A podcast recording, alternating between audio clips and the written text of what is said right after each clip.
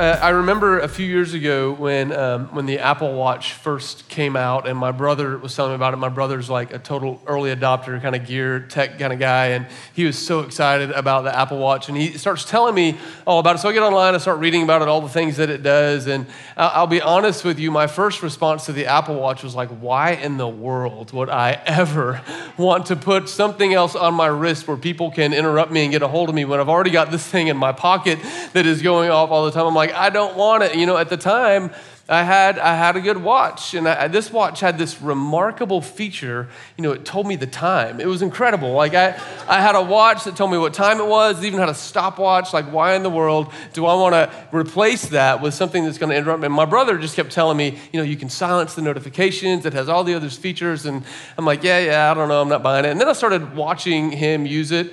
And, you know, it was kind of cool because my brother is uh, way more fit than I am. He runs a lot, bikes a lot, does all these things. And he was using his watch to like track heart rate and do all these cool things. I'm like, man, that's pretty cool. Like maybe if I had one of those, I would actually do the things that he's doing. I don't know that I would, but maybe I would. I'm like, ah, I still don't want to spend the money. Still wasn't convinced I should get the watch. And then about a month and a half ago, my mom came to me and she said, Hey, Aaron, I'm going to get a new Apple Watch. Do you want my old one for free? I'm like, Yeah, hey, I'll take a free one. Like, I'll take the free watch. So I get the free watch. And for the last month and a half, it's been really funny uh, that I've been wearing this watch. And my wife keeps kind of laughing at me because I keep, there's all these little things that I'm doing. I'm like, Wow, this is actually kind of cool. Like, it actually does some cool stuff. You know, we'll be cooking together in the kitchen and we'll have music playing, and our, one of our kids will ask a question and she'll say, Aaron, can you turn the music down? I'm like, Yeah, babe, I got it and I started doing it on my watch. She's like, Did you just turn the volume down with your watch? I'm like, Yeah, I did. I know. It's really cool. It's really awesome, you know? Uh, or, or, you know, there's all these things. I can shuffle through music, you know? I can show, Hey, will you set a timer? And I can literally talk to my watch and it will set a timer for me. And how cool is that? Like, I've been enjoying the features. My favorite is when I lose my phone, which happens embarrassingly often. Instead of getting frustrated and turning the house upside down, I hit a little button and I hear, boom on my phone and I know right where it is. I go right to it. It's incredible, all these features. And here's, here's what I discovered in that is that with the Apple Watch, you know, there, there were all these things my brother tried to tell me about, but the, the, the reality was until I experienced it, I just wasn't really going to believe it. I wasn't going to buy it. I couldn't believe that it could be that great. You know, in fact, it seemed like a nuisance until I experienced it, and then I began to enjoy it. And it's that way with so many things in life that people try to convince us that something is good, but until we've seen it or experienced it for ourselves, it's hard to buy the thing that they're pushing. You know, this morning, we're going to be talking about this idea of the kingdom of God. And man, if there was anything that Jesus talked about a lot, it was the kingdom of God. And what we're going to see that just like many other things in life that sometimes it's hard to believe that it is as good as Jesus says it is until you've seen it, tasted it and experienced it. And that's my hope, my prayer. Like I could talk all I want this morning, but my prayer is that we all will get a taste, a glimpse of the goodness of God's kingdom. And so, you know, we've been walking through this series and I've been talking about the Lord's Prayer. And if you haven't been with us, I'll kind of give you some of the highlights so you know kind of where we're coming into this last week. The very beginning of this series, we kind of said, hey, this prayer that Jesus gave his followers, uh, that many of us have heard in many different contexts, it was not a religious formula. In other words, it wasn't just something we're supposed to say over and over again in just the right ways, hoping that God will respond. It was not a, a, a, religious formula, but a relational framework. That Jesus is going, hey, I want to give you a prayer that will help you understand how you relate to God. And so we said that very first week that in this prayer we realized, first and foremost, that we come to God as our Father. And there was this other reality that He's not just our Father, but He is the King. And it's beautiful that as we begin to live, live into this idea that our Father, the King, is the one we're praying to, no longer do we come to God like employees, just hoping that we worked hard enough to get our paycheck at the end of the day, nor do we come to Him as equals, as though we are adult children coming to our dad who we respect but has no authority in our lives. But no, we come to Him as beloved children who understand the mass authority that our Father the King carries. And it's empowering and it's beautiful. And then we talked about how our Father the King has every resource and he can meet every need, both material and spiritually. And then last week, Dave got up and he talked about this idea that all through the prayer, it's always plural, it's always our Father.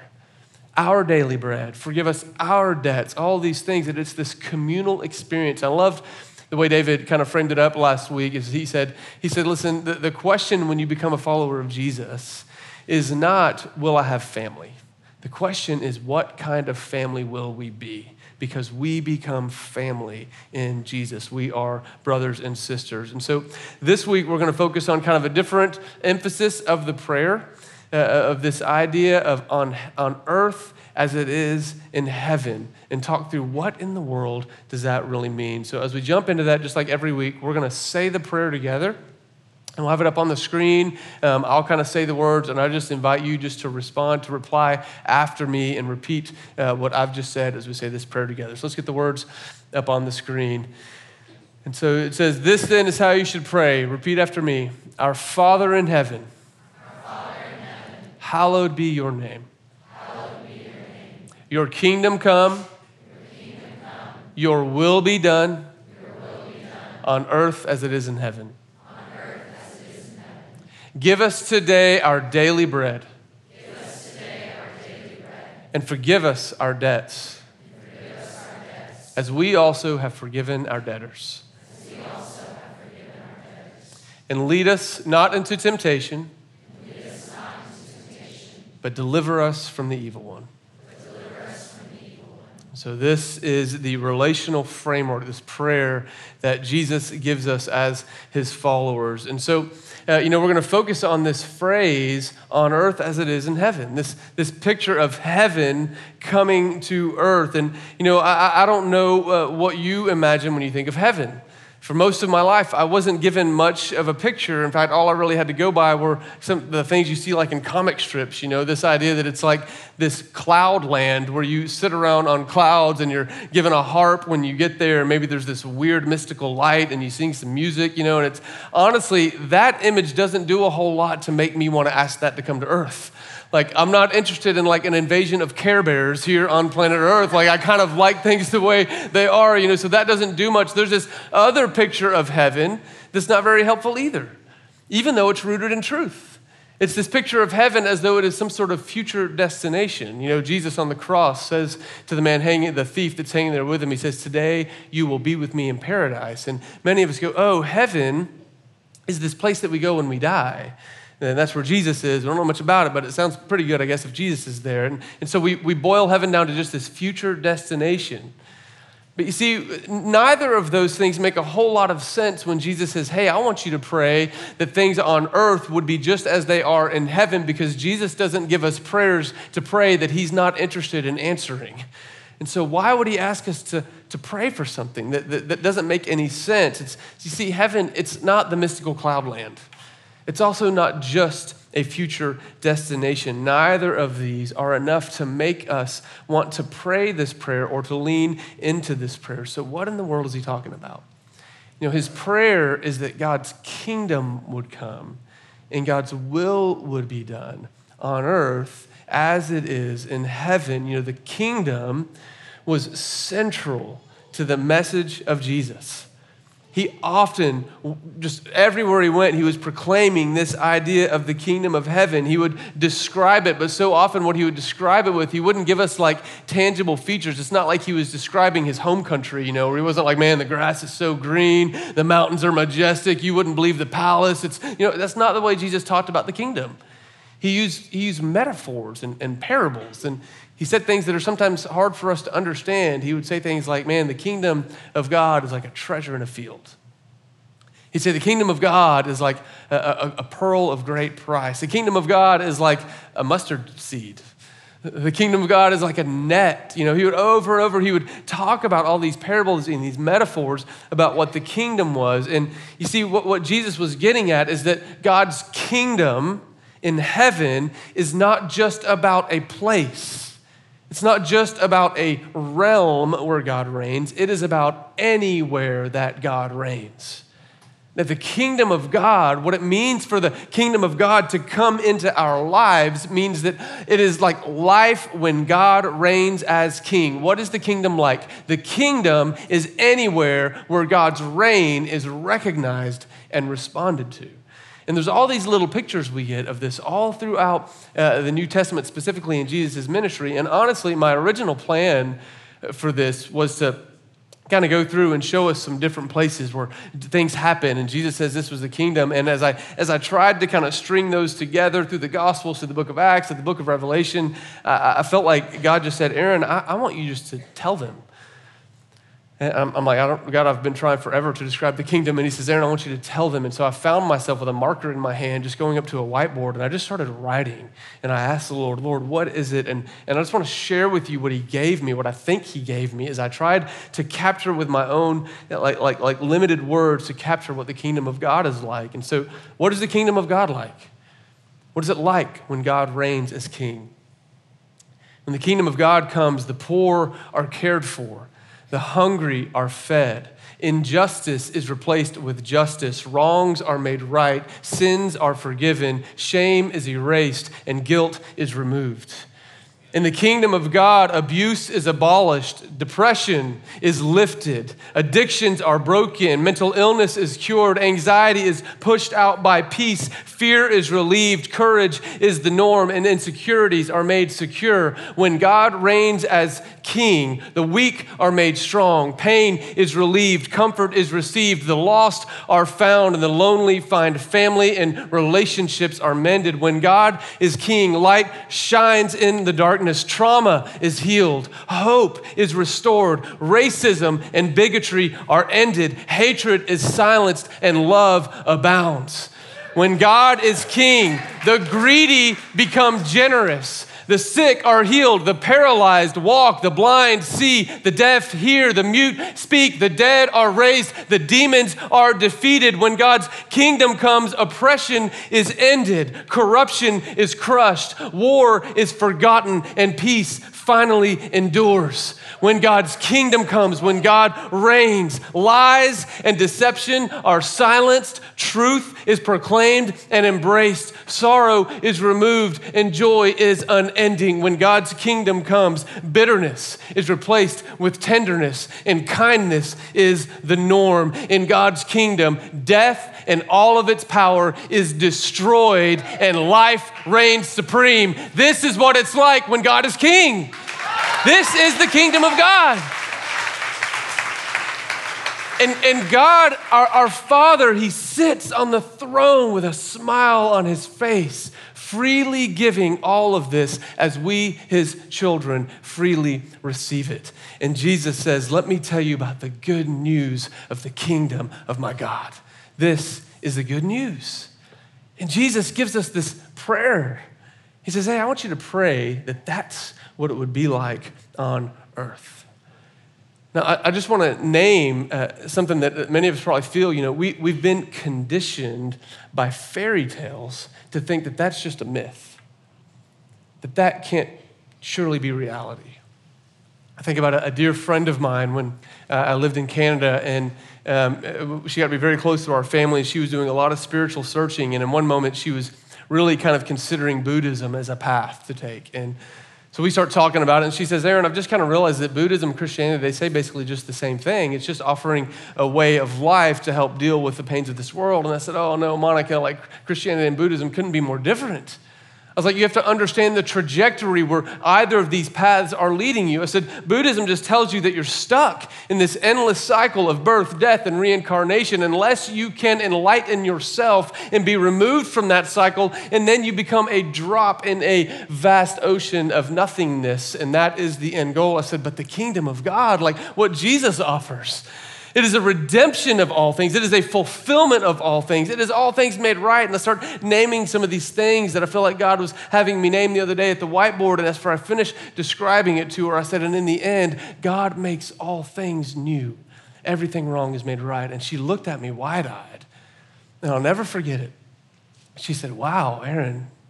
She said, That just sounds too good to be true.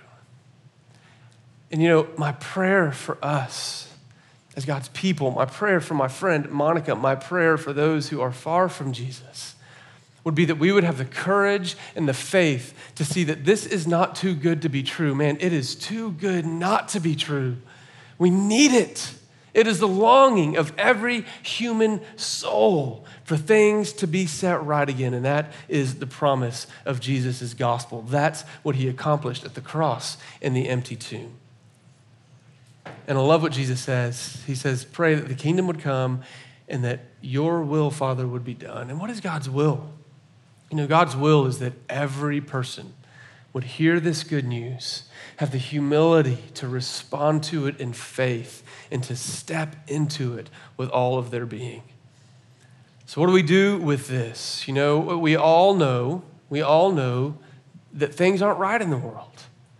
We're all aware of it because of own, our own stuff that's in here, right? Like any of us who are honest with ourselves, we know there's things in here that there's no peace, there's, there's stress, there's anxiety, there's worry, there's fear, there's hurt, there's pain.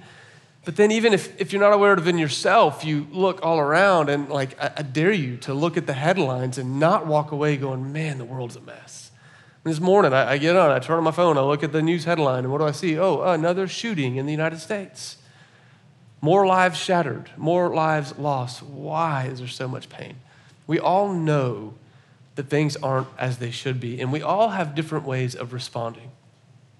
Some of us go through life and we just try to ignore the pain and when that doesn't work, we try to numb the pain with whatever we can, whether it's more possessions or whatever substance of choice that we have or some sort of addiction or whatever. We, we will try to numb the pain. Some of us are so aware of the pain and we have tender hearts, and so we give ourselves to trying to solve the pain only to realize that we can't do it on our own, that no matter how much good we do, there seems to be more pain abounding, and be, it begins to feel a bit of a hopeless cycle.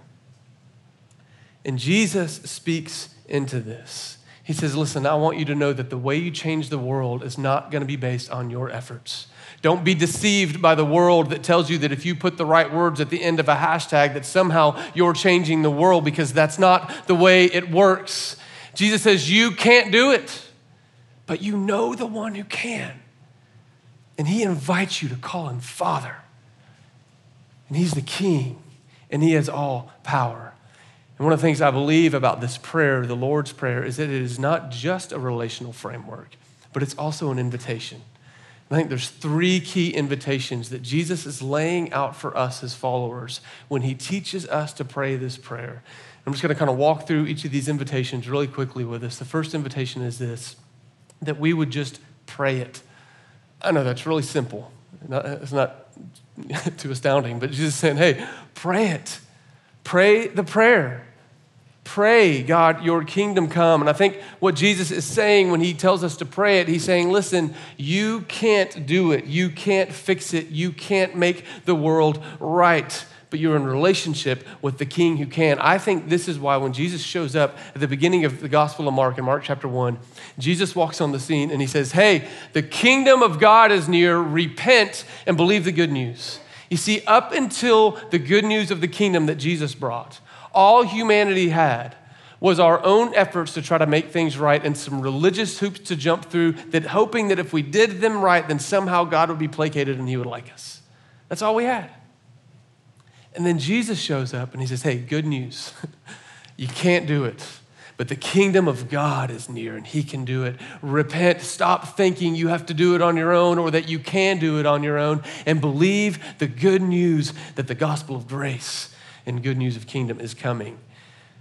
You see, what, what Jesus is inviting us into is to, is to pray because prayer, prayer is this place where when we realize that we are powerless over something, when we realize we can't do it, it drives us to desperation. And what desperation does it drives us to our knees in prayer. And Jesus is saying, listen, you can't do it, but you know the one who can. So pray it, God, your kingdom come. But you see, for Jesus, prayer is not just a moment of desperation or a place in my closet where I hit my knees. Prayer is just a way of life.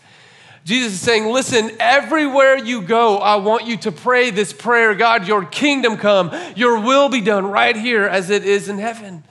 So some of you are, are, are overwhelmed and racked with stress because of the situation in your workplace.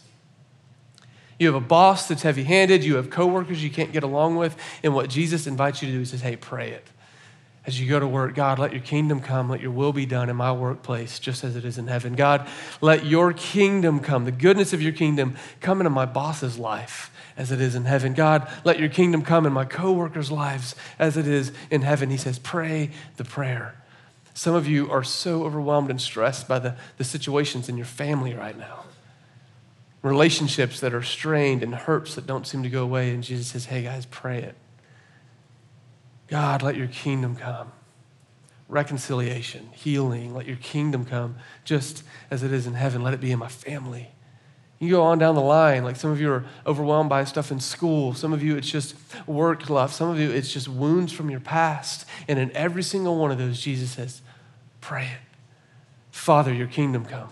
Your will be done in my life just as it is in heaven. And so Jesus says, guys, pray the prayer because you can't do it on your own but you know the one who can. But what's beautiful, he doesn't stop at the invitation with just pray it. I think he's also inviting us to participate in it.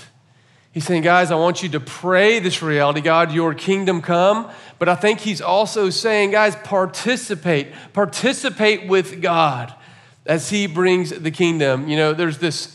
There's this uh, word that's been floating around in Christian circles for some time now. If you've been in the Christian world for very long, you've probably heard it, where we we talk about being a missional Christian. And, you know, this word missional, we've used it so much, in some ways it's lost its meaning. You know, we'll just say things like, man, I don't want to just be a church going Christian. I want to be a missional Christian. Well, what in the world does that even mean? You know, like, and, and we train church planters with our uh, uh church planting family called Onward, and we give a very simple definition of what it means to be a missional Christian. And the definition is this it is participating with God in the renewal of all things. That's the definition. That's missional. Participating with God in the renewal of all things because this is what God is doing. He is renewing everything. This is where everything is going. Read the end of the book of Revelation. New heaven, new earth, every tear wiped away, every sorrow done away with, all things made new. And Jesus says, hey, pray the prayer, but also be willing to participate because God is actively working. Will you participate in what He's doing? And here's the thing the work that God's inviting us to participate in often starts in unexpected places. Jesus isn't saying, hey, participate in the coming kingdom. Go do a bunch of really good deeds and hope that you're helping to do something. That's not, that's not necessarily the starting place. You know, Jesus tells this uh, a couple parables about the kingdom. He says the kingdom of God is like a mustard seed. It's really small, like the smallest of beginnings, this tiny seed that grows into this huge tree. There's another one where he says the kingdom of God is like a little bit of yeast or leaven that is worked into a gigantic lump of dough and works its way all the way through. You see, the kingdom of God and the renewal that God is about will start in unexpected places. I believe what Jesus is saying is, hey, participate in it. And that starts with you, it starts in you. Are we willing to participate in the renewal that God wants to do in our own lives?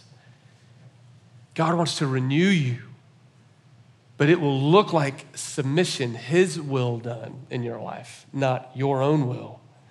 It will look like sacrifice. Jesus said, here's what it looks like to follow me. It means take up your cross, deny yourself. Jesus says, hey, will you participate in the renewal that God longs to do in your life? But here's what you need to know that it will come with a cost.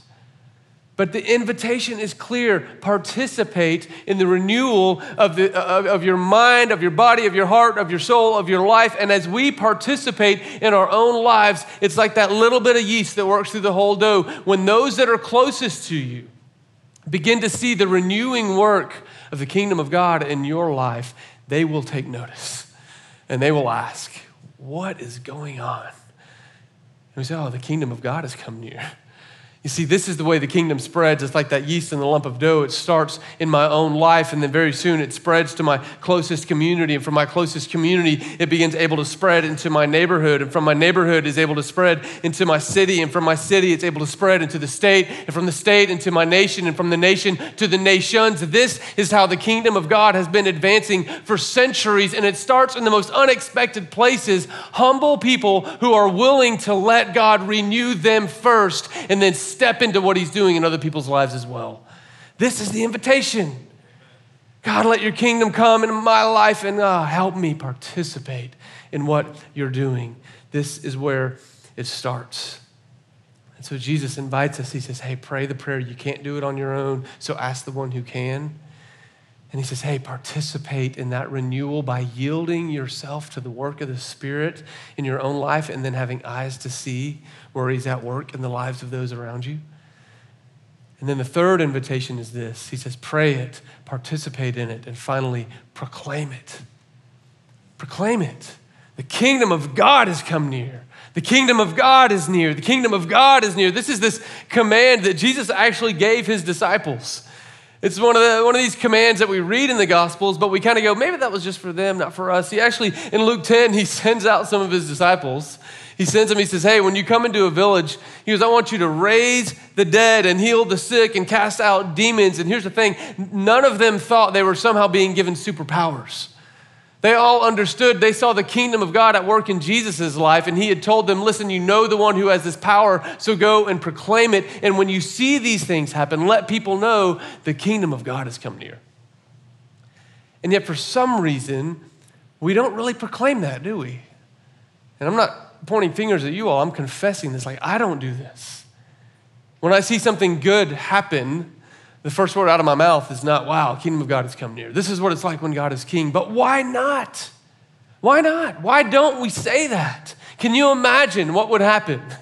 You imagine what would happen if every time we started seeing good news begin to break out, we had the habit and the response to go, wow, that's what it's like when God is king. Wow, the kingdom of God has come near. When, when the family member gets the good cancer report back, instead of going, oh man, thank goodness for modern medicine, we said, wow, the kingdom of God has come near. This is what it's like when God is king or when someone's anxiety is relieved and is lifted and they find themselves walking in peace, instead of going, man, thank goodness for good counseling, we said, man, the kingdom of God has come near because the kingdom of God is delivered through a wide variety of means. And we should give credit to whom it is due, the King of glory, who is bringing his kingdom into our lives. Will we have eyes to see it and will we proclaim it? And here's the reality if you start saying that, are your friends going to think you're a little weird? Probably. Yeah, it's true. They are. the kingdom of God is coming. You're like, what? What did you just say? Like, it's a weird thing to say. But here's the other reality. Will they ask you what you mean? Probably. Will you have opportunity to explain? Well, this is just what it's like when God is king. This is why Jesus is good news. Now, I know this is a weird thing to ask, but I'm being serious. Like, I'm asking us as a church family will we step into the habit that Jesus literally commanded his disciples to do? That whenever we see fruit in people's lives, whenever we see goodness breaking forth, will we go, man, the kingdom of God has come near. This is what it's like when God is king. And I know this is a little risky, so let's just start doing it with each other. You know, next week when we're gathering here and people are getting baptized, oh, yes, the kingdom of God has come near. When we see somebody healed at the respond banner, which happens, we say, man, this is what it's like when God is king. When the person in your life that has been overwhelmed with stress and anxiety suddenly starts walking, you say, Yeah, this is what it's like when the kingdom of God comes near. When they start walking in peace, you recognize the source for what it is. It comes from God our Father, who is the King of kings and the Lord of lords. And so Jesus says, Pray it, participate in it, proclaim it. Now, before I kind of tie this up and send this to communion, I need to name a tension that I know a lot of us probably feel anytime we start talking about the kingdom being near you know, that's what Jesus said. Jesus said, hey, listen, the kingdom of God is amongst you, it's in your midst. That's the way he described it. It's kind of breaking in all over the place. But there's this tension we feel because we go, now, wait a minute, what about, what about the places we don't see it?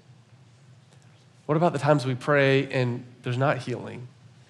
What about, what about the times we ask and God doesn't bring relief or peace? Or what do we do with that? And I, you know, I, I can't, I don't think I can solve that tension perfectly right here, right now, but I, I, just asked God, I'm like, Lord, I know this is a tension that I've felt. I know it's what others feel. Would you help me? You know, Jesus spoke in metaphor so often. I asked him, I'm like, God, would you give me a picture? And he gave me a picture that helped me a little bit, and I'm going to share it with you. If it doesn't help you, that's okay. If it does, then, then, then praise God, that's awesome. Uh, but I'm going to share it with you. You know, as I started thinking about this, this tension, I started thinking about our experiences in, in going to restaurants I don't know if you've ever had an experience where someone in, maybe invited you to go out to eat, or maybe you were going on a date, or, going with, or a group of friends invited you, and you weren't really hungry, but you agreed to go anyways. And then when you get to the restaurant and you walk in and you smell the food, and immediately your mouth starts watering and you realize you're way hungrier than you thought you were. Have you ever been there? And it's like, oh, that smells amazing. like, I can't wait to eat whatever that is.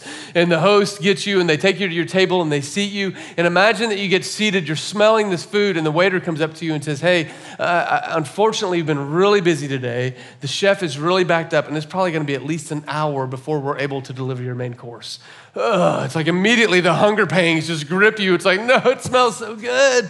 And so the waiter says, here's what I can do I can bring out an appetizer.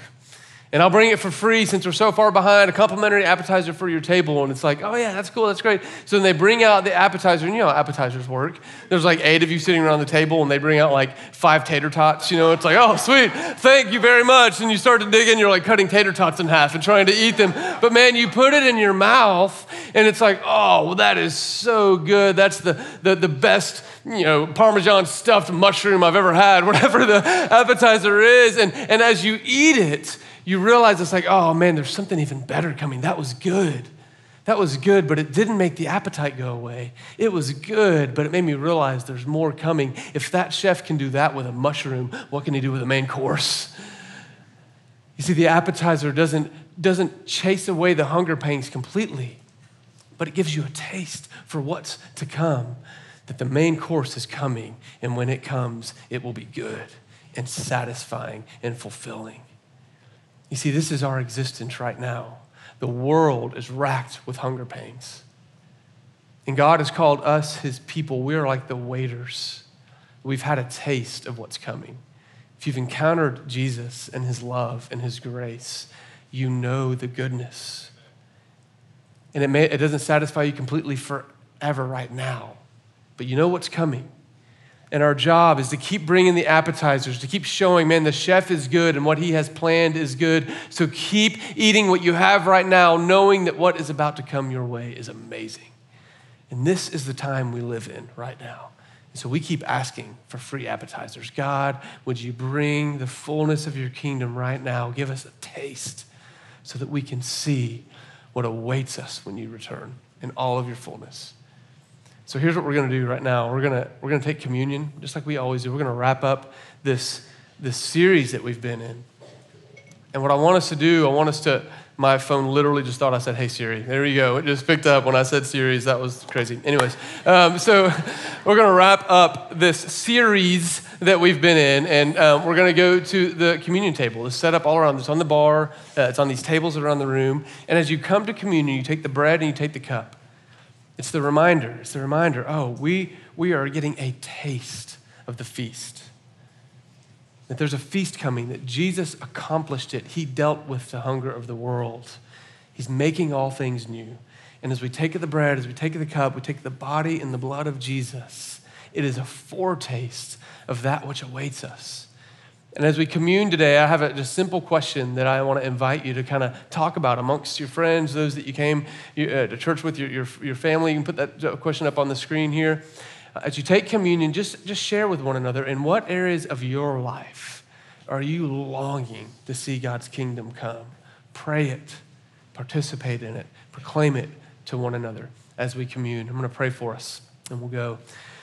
Lord, we love you. Lord, I thank you. I thank you for what you've accomplished. Thank you for the promise. And Lord, we just we just cry out, man, we long for you to renew all things. Man, we long for it, Lord. Would you let your kingdom come? Let your will be done on earth as it is in heaven, all things made new, Lord. Would you come? Lord, as we wait, we pray that you would help us to participate. Lord, I know your, your will is that every person would hear the good news, that every person would have a chance to respond, and you are patient. And so, Father, would you fill us, your people, with your spirit? May we be like little ambassadors to the kingdom everywhere we go, showing what life is like when you are king.